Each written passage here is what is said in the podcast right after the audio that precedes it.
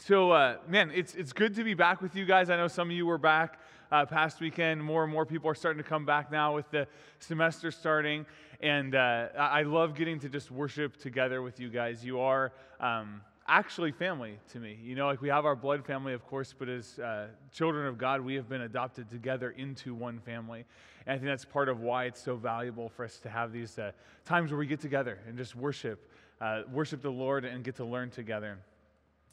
So um, I want to ask you guys anyone out there fans of like fantasy or sci fi movies or anything like that? Like Lord of the Rings, Star Wars, Harry Potter. Okay, okay, yeah. I think I, have talked to most of you guys like one of those things at least. Uh, I, am I'm, I'm into all of them. I'm personally Lord of the Rings is my favorite, but I also love Star Wars. Harry Potter is pretty good too. Um, I, I, like these movies and these stories uh, for a lot of reasons, um, but one of the reasons I think that they resonate so deeply with people is because even though they take place in a fake world and have all sorts of like totally impossible things that happen, they communicate themes that are very uh, present in our real world. Right? And so one of these themes that's often communicated is this battle of good versus evil, right? Like you see that very clearly in all the examples I was talking about, right? Uh, you have, you know, in Lord of the Rings, you have Frodo. He's kind of just this simple, uh, you know, peace loving hobbit, humble guy. Uh, and he's trying to take down this powerful, uh, hateful, cruel, dark Lord Sauron. Or, uh, you know, you have in Star Wars kind of just this run of the mill guy, Luke Skywalker, living out on the outer rim. And uh, he, just loves his friends and wants to protect them. And he's battering, uh, battling the, the wicked Darth Vader and, and uh, Emperor Palpatine. Or you have Harry Potter, you know, a boy who lived through attempted infanticide. And uh, I'm hopefully not spoiling anything for anyone there. But uh, who goes on to later try to, to take down the guy that wanted to murder him as a baby. And uh, you know, all, all, these kind of things, right? And all these stories, though, there's a very clear line between good and evil, right? Like they make it super obvious and super easy for us to know who's good and bad. Like even just like look at these guys, right? I mean, like they, they're not they're not leaving any ambiguity. You know as soon as you look at those guys that they're bad. For for some reason, um, they seem like black and red are the colors they like to use to communicate that. I don't know what that means about the University of Cincinnati. Uh, uh, but for whatever reason, those are like the bad guy colors. I don't know what that says about me either, because that's actually my favorite color combo. But um, nonetheless, right? Like we like these stories uh, because uh, they, they give us a very clear hero to root for. There's a very clear villain. There's very clear lines drawn between what's good and evil. But the real world isn't always that simple.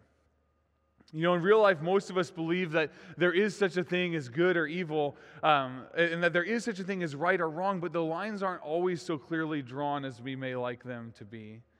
Bad guys don't walk around wearing black armor, you know. Real people are complex, and often we're conflicted in our own hearts and minds about what morality actually even is. You know, most of us want to be good, but there's actually a lot of different opinions out there about what that even means. How do you define that? How do we know what's actually right and what's actually wrong? How do we know what's actually good and what's actually evil? Now, when I ask that question, you might be like, uh, Grant, you're making this a lot more complex than it actually is. We just naturally know what's right and wrong. You have a conscience, so listen to it and you'll be good. I was talking to my, uh, one of my brothers about this, and that was basically the, the take that he had on it. And to some degree, I would agree with that, right? Like humans do have a certain natural sense of right and wrong that we call our conscience. Uh, Paul even wrote something about this in his letter to the Romans. You see in uh, Romans 2 14 and 15, he says, Indeed, when Gentiles who do not have the law, right, so people that, that didn't have God's written law, uh, do by nature things required by the law, they are a law for themselves, even though they do not have the law. They show that the requirements of the law are written on their hearts, their consciences also bearing witness that their thoughts, sometimes accusing them, or at other times even defending them. So Paul's acknowledging this fact that, yeah, there's, there's some aspect of God's law written on our hearts. Remember, we are people that are created in God's image. We're like him in certain ways. But uh, th- this, ex- this explains for us why we even see a certain amount of uh, universal morality, right? Like, like morality can definitely change from culture to culture, but there are certain things that pretty much every culture would agree on are good or bad. However, this natural sense that we have is definitely far from perfect and being a great guide for us in understanding what's good and evil. And as a matter of fact, it can even become uh, calloused. It can become corrupted and darkened to the point where it gets worse and worse and worse at us even being able to understand what's good and what's evil. Right? Look at this, for example, in Ephesians 4 17 to 19. It says, So I say this and affirm together with the Lord that you walk no longer just as the Gentiles also walk, in the futility of their mind being darkened in their understanding, excluded from the life of God because of the ignorance that is in them, because of the hardness of their heart, and they, having become callous, have given themselves over to sensuality for the practice of every kind of impurity with greediness. You see, so Paul's writing this Ephesian church. He's trying to help them say, hey, I don't want you to be living like the rest of the culture that's around you. Why? Because this culture has a darkened understanding of what's actually right. They have hard hearts, and with that, they've actually become calloused. And so, you know what a callus is, right? Like it's a, basically something that builds up on your skin to, to stop sensitivity in a certain area, right? So, if you are out working with your hands all the time, you're going to build up calluses so that they don't get ripped up. They're, they're going to be less sensitive. And as we, are, as we uh, continue to live in sin, as we choose sin, we're around it all the time, we can start to become calloused to that kind of thing. And so we see here that they had a futile mind, they had a darkened understanding, they had hardness of heart, and that their conscience was not sensitive to sin. And frankly, this can happen to any of us. So to say that we just by ourselves alone, saying, well, I'm going to look within for, for trying to figure out what's right or wrong, I'm going to trust my gut, I'm going to go with my heart, that's not always going to land us in the right spot. You know, there, there's no doubt that the darkening uh, in, uh, of our understanding and hardening of our heart happens. And you'll notice that different cultures at different times in different places have had different views about what's right and wrong. Think about it, right? Like if we all just naturally knew what was right and wrong, we, would, we actually would have completely universal morality through time and space. But there's a lot of things that we see as immoral now that at one point were not seen as immoral. As a matter of fact, sometimes they were even seen as good. Okay, I'll take uh, slavery, for example. It's MLK weekend, praise the Lord. I'm thankful for what God has done in this country, uh, in this area. Um, but there was a time where, where slavery, by and large, was seen as a moral option. Uh, matter of fact, even a good thing. I was doing some research on this. I found a letter from a, a guy named Stephen Dodson Ramseur. He was a cadet at West Point in 1856, uh, and he would go on to become a Confederate general. But this was just a letter that he was writing to his friends. And uh, he was talking about the election that had just happened. There was James Buchanan got elected. He was a pro-slavery candidate, but he saw that the, the country was potentially moving towards civil war because it was so divided over this issue. But many, many in the South actually saw slavery as a good thing. He said this Look at the vote of the North in the late contest. An overwhelming majority for a renegade, a cheat, and a liar only because he declared himself in favor of abolishing slavery the very source of our existence, the greatest blessing, both for master and slave, that could have been bestowed upon us. So here's a guy, he's espousing a view that was actually common amongst a lot of people that he lived, uh, from where he lived, saying slavery is a blessing for both the master and the slave. We obviously see it as immoral now. Many people saw it as moral back then. You know, there were times where wars of aggression for territorial expansion were seen as like good. like Roman legions would go out and they would just conquer these new territories and they would be welcomed home with heroes' welcomes. Right? Like now, you know, Russia starts a war of aggression in Ukraine, the whole world condemns it as bad. We say, no, we don't do this anymore. But throughout most of history, that was a common thing that people would do. And the only people that thought it was bad were the ones that were getting attacked. You know, there was a time where polygamy, practice of having multiple wives, was seen as perfectly acceptable practice. Uh, some cultures where this is still happening today. And even some of the most extreme things like child sacrifice, genocide, pedophilia, even these things have been seen as morally acceptable by groups of people in certain cultures and certain places. So we have to come to a point where we say, hey, okay, we've rejected this as a society for us here today. Praise God. I'm thankful that we've rejected so many of those kind of things. But on what grounds do we call them evil? We have to ask how do we know that something is right and something is wrong? What allows us, as the modern American, to be the authority that decides what is moral and what is not? And even if we have come to see to clearly what these things are that, that I've talked about, that they're wrong, how do we know that, there are st- uh, that there's not still things that we're tolerating, celebrating, that might actually be evil? Many throughout history have done this, right? Celebrating things that we now see as evil. And there are some places where I feel that our culture is actually doing this as well today. You know, um, this is not new. God rebuked his people through the prophet Isaiah well back before even the time of Jesus for living in this way, where they were seeing good things as evil and evil things as good. He, he wrote this, Isaiah 5 20 to 21. He says, Woe to those who call evil good and good evil, who substitute darkness for light and light for darkness, who substitute bitter for sweet and sweet for bitter. Woe to those who are wise in their own eyes and clever in their own sight. I'm hoping that by now, I've been a little bit philosophical with you, so if you don't like that, I'm sorry if that's been dry for you. But um, what I'm trying to help you see is that there's a danger of having morally compromised, sinful people be the ones who try to decide the standard of what is good and evil, or what is right and wrong. Our culture greatly desires to be the judge of this, but we simply are not qualified for this task on our own. We can't do it. And so, what I want to do this morning is expose the prevailing message that our culture sends about morality. I want to show what it results in, and then I want to show what God teaches us about morality and what that results in. So let's pray, and then we'll, we'll dive into that. Um, God, we just thank you that you're a good God, um, that you teach us what good even is, God, that there's there's a real meaning to that word good and that you define it. God, we ask that uh, you would be with us this morning and that uh, you would help us to have hearts that are just given over to you. Lord, that, that we would look to you and, and care more about what you say is good rather than what our own perceptions may be or what our culture around us may tell us.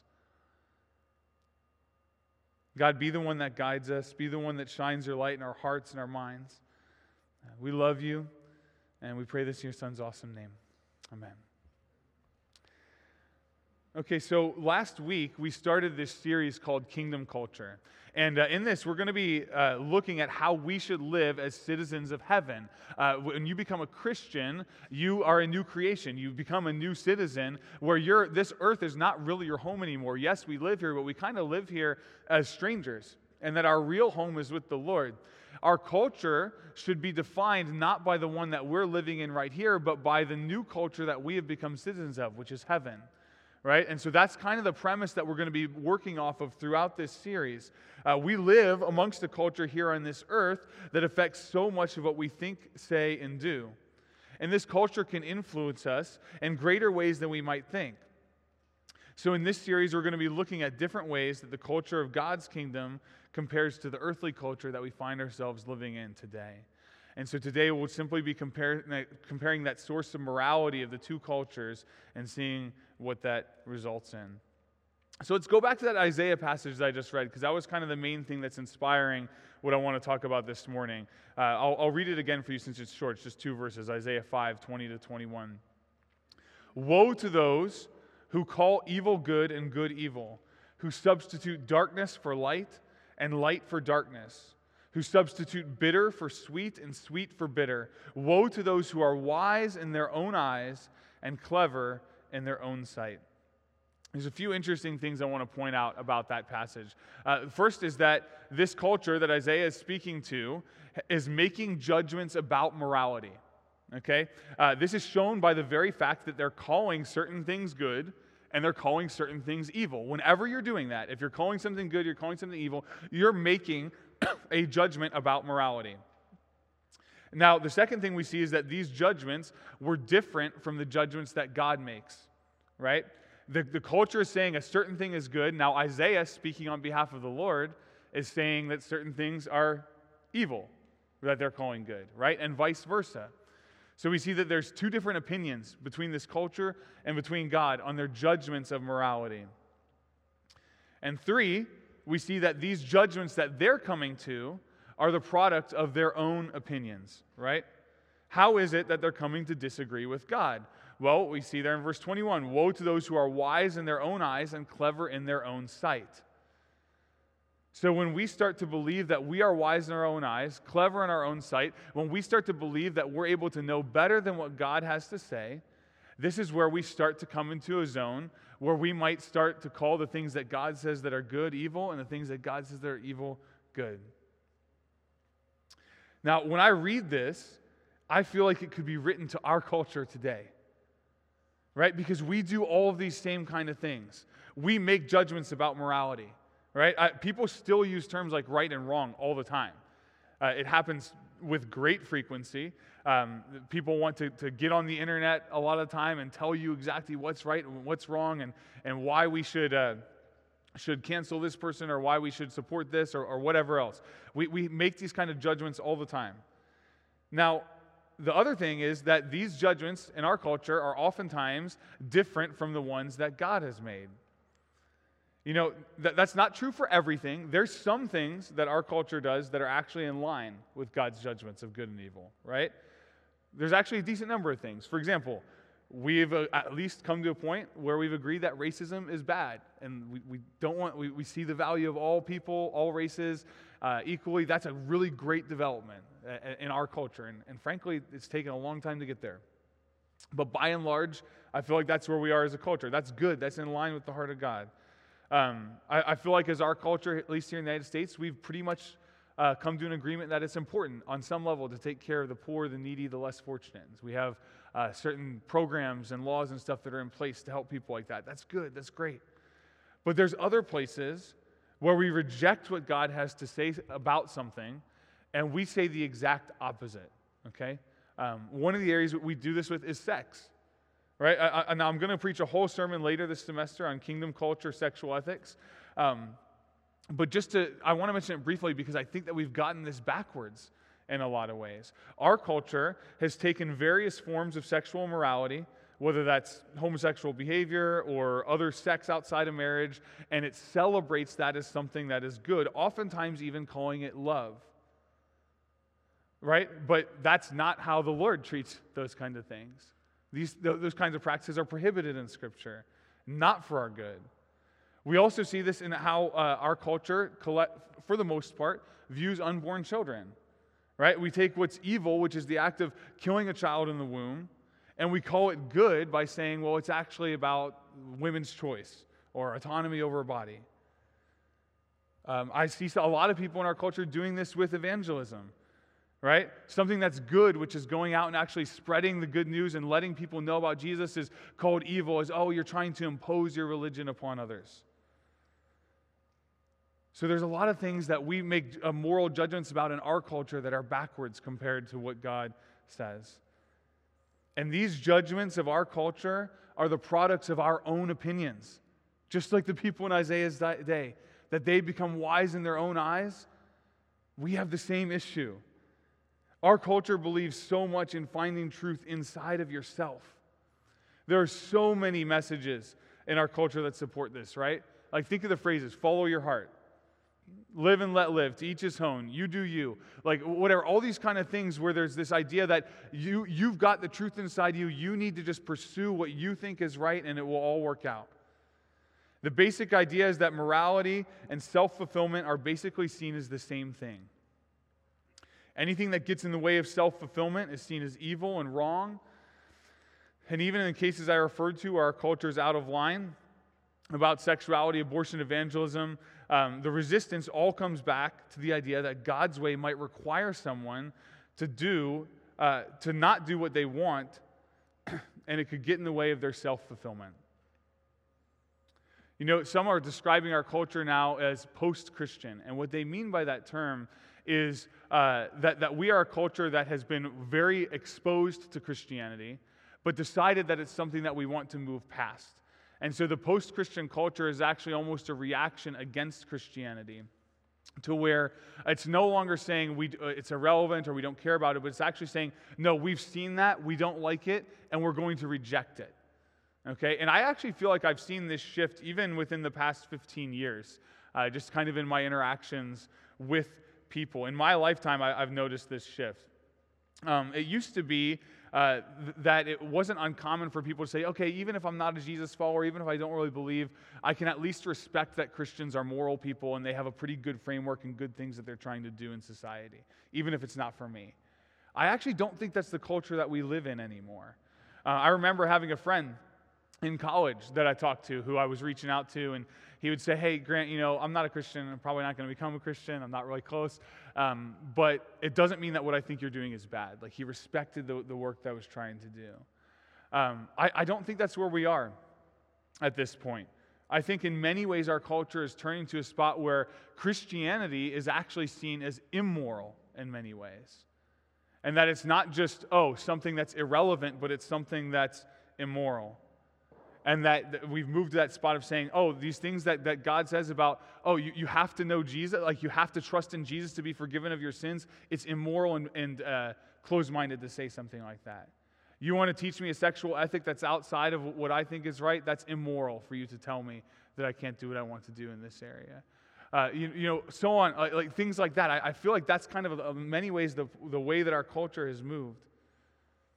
And as arrogant as we may be in thinking that we're moving past Christianity, we are hopelessly lost without the direction of God, and the result will not be good for us. Proverbs 14 12 says, There's a way which seems right to a man, but, it's, but its end is the way of death.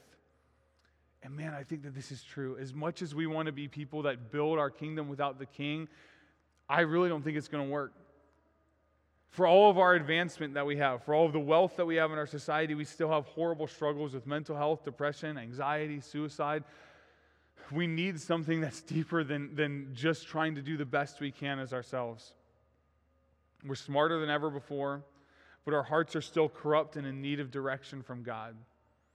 And so we can't buy into the message to just follow our hearts. Right? Jeremiah 17, 9 actually tells us that the heart is more deceitful than all else and is desperately sick. Who can understand it? We can't let that be our only guiding principle. And so, in the kingdom culture, we don't just follow our heart, but rather we follow the king. God Himself is our standard of morality. Psalm 111, 7 says, The works of His hands are truth and justice, all His precepts are sure. When you think about how God is the creator of all things, you have to understand God is the one that gets to set the very definition for what is right and what is wrong. He, by his very nature, is good. There is no such thing as this like force of morality that, that God is under, but rather God is the creator of morality. He's the creator of what is right. He himself is the standard by which we have to judge what is right and what is wrong. You start to see why we, we can't really ever bring a charge against God for being immoral. He himself is the only one that's even able to teach us what's right and what's wrong. And so, because God's the one that dictates morality in the kingdom, that means that our culture uh, is not where we should look to for guidance, but rather we need to look to Him. And how is it that God wants to guide us, His people, in knowing what's right and what's wrong? Well, one, He guides us through His written word. You know, Psalm 119, 105 says, Your word is a lamp to my feet and a light to my path. Praise the Lord that He's given us His written word, right?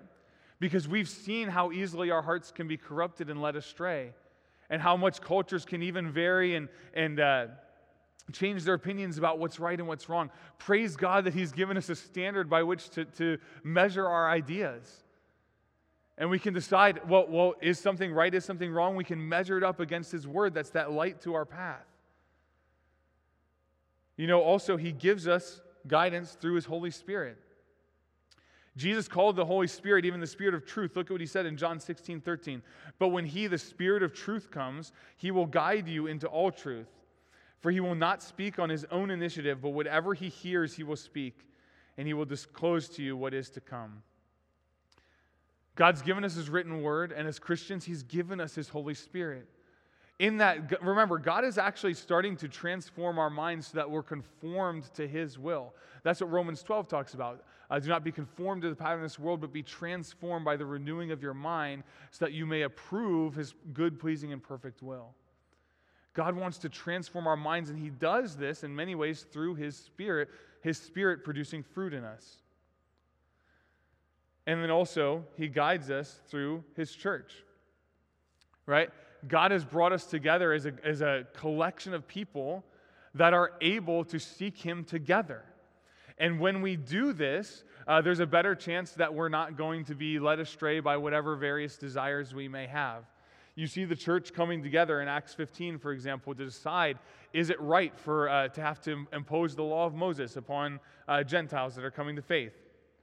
We see that God's given us teachers in the church to help guide us. We see that uh, the church is even there to help discipline and correct people when they start to go astray. And so when we come together to discern the voice of the Lord, it's more likely that we'll be able to do that accurately. Now, with all these kind of things, God's given us these great tools to know what's good and what's right. But still, we have to be careful that we actually want to seek His will because even these things can be corrupted, right? Like people can twist the scriptures. They do, the, the Bible itself warns about people that twist the scriptures. People can say they have a word from the Lord or from uh, leading from the Holy Spirit that's not actually from Him. Uh, there's people that can be wolves in sheep's clothing that come in among the church and, and try to deceive. However, if we come with an honest and sincere heart before God, He's given us the tools to be able to discern what is right and what is wrong, what He has told us what's right and what's wrong.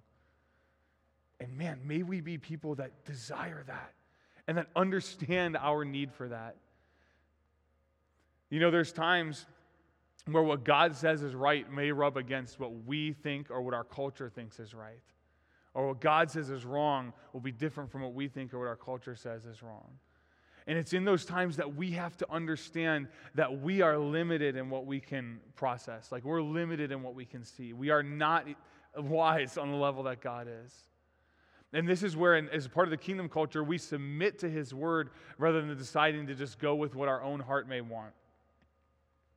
And you know, if we do this, honestly, God wants to lead us into blessing. Like, God is never after robbing your joy. The reason that He gives us commands is because He loves us.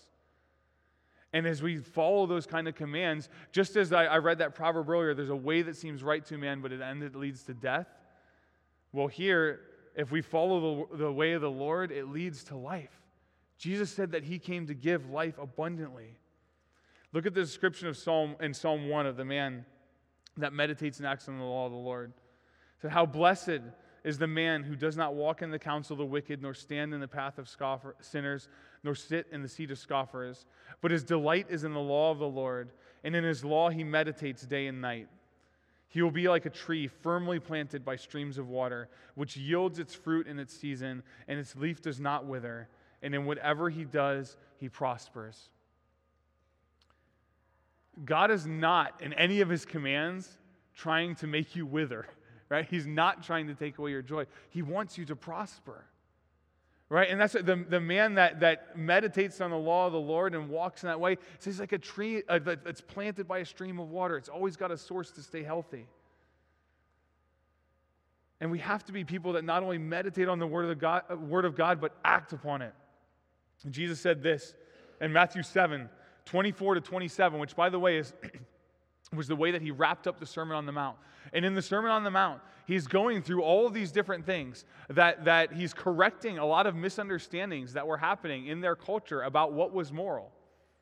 And he ends by saying this Therefore, everyone who hears these words of mine and acts on them may be compared to a wise man who built his house on the rock. And the rain fell, and the floods came, and the winds blew and slammed against that house, and yet it did not fall for it had been founded on the rock. Everyone who hears these words of mine and does not act on them will be like a foolish man who built his house on the sand. The rain fell, and the floods came, and the winds blew and slammed against that house, and it fell, and great was its fall. Man, first we need to be people that hear what is good from the Lord, but second, we need to be people that act on it. You know, as Jesus was, was combating the culture that he found himself in, helping correct what they thought, uh, their, correct their understanding of right and wrong, they heard him. The question was, what are you going to do about it? You can either take what you've heard and you can ignore it and be like the guy whose house is on the sand and it falls when the storm comes, or you can take it and act upon it and be like the guy whose house is built on the rock and it stands through all the storms. There's blessing that comes with knowing the Lord and living according to God's word. It doesn't say that the storms won't come, right? Matter of fact, the storms are coming to both houses. The, the, the difference is just the way that they weather it. And so, man, may we be people that come to a more accurate view of who our God is and a more accurate view of who we are. Yes, we're created in His image. Yes, we're the pinnacle of His creation. Yes, we're valuable. Yes, He loves us so much. Yes, He's given us a certain degree of wisdom. But it's not enough for us to decide that we get to be the judges of what's right and wrong.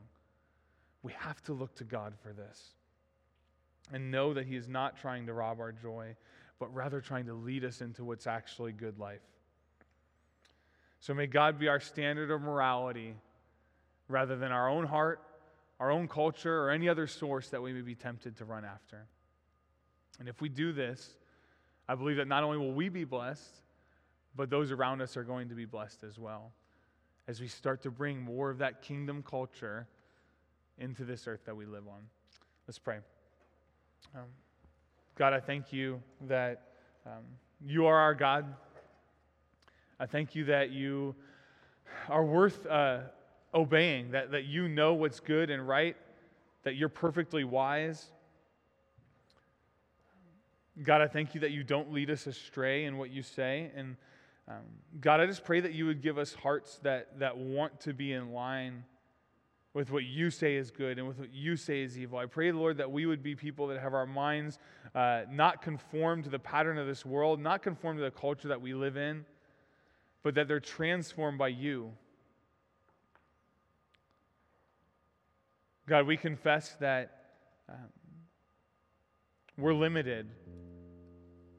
We confess that we need you to show us what's good. We need your word that's the, the light to our feet the lamp to our path. We, we need it, God.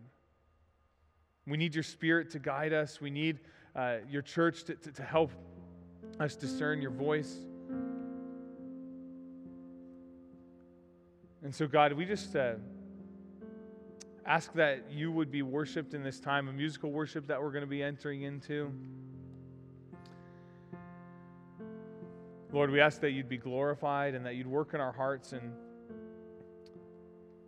Lord, if there's, there's something that needs to change in us, even to where we start to see things differently, if there's an area that, that we're calling good that's actually evil, an area that we're calling evil that's actually good, I pray that you'd even just shine light on that to us.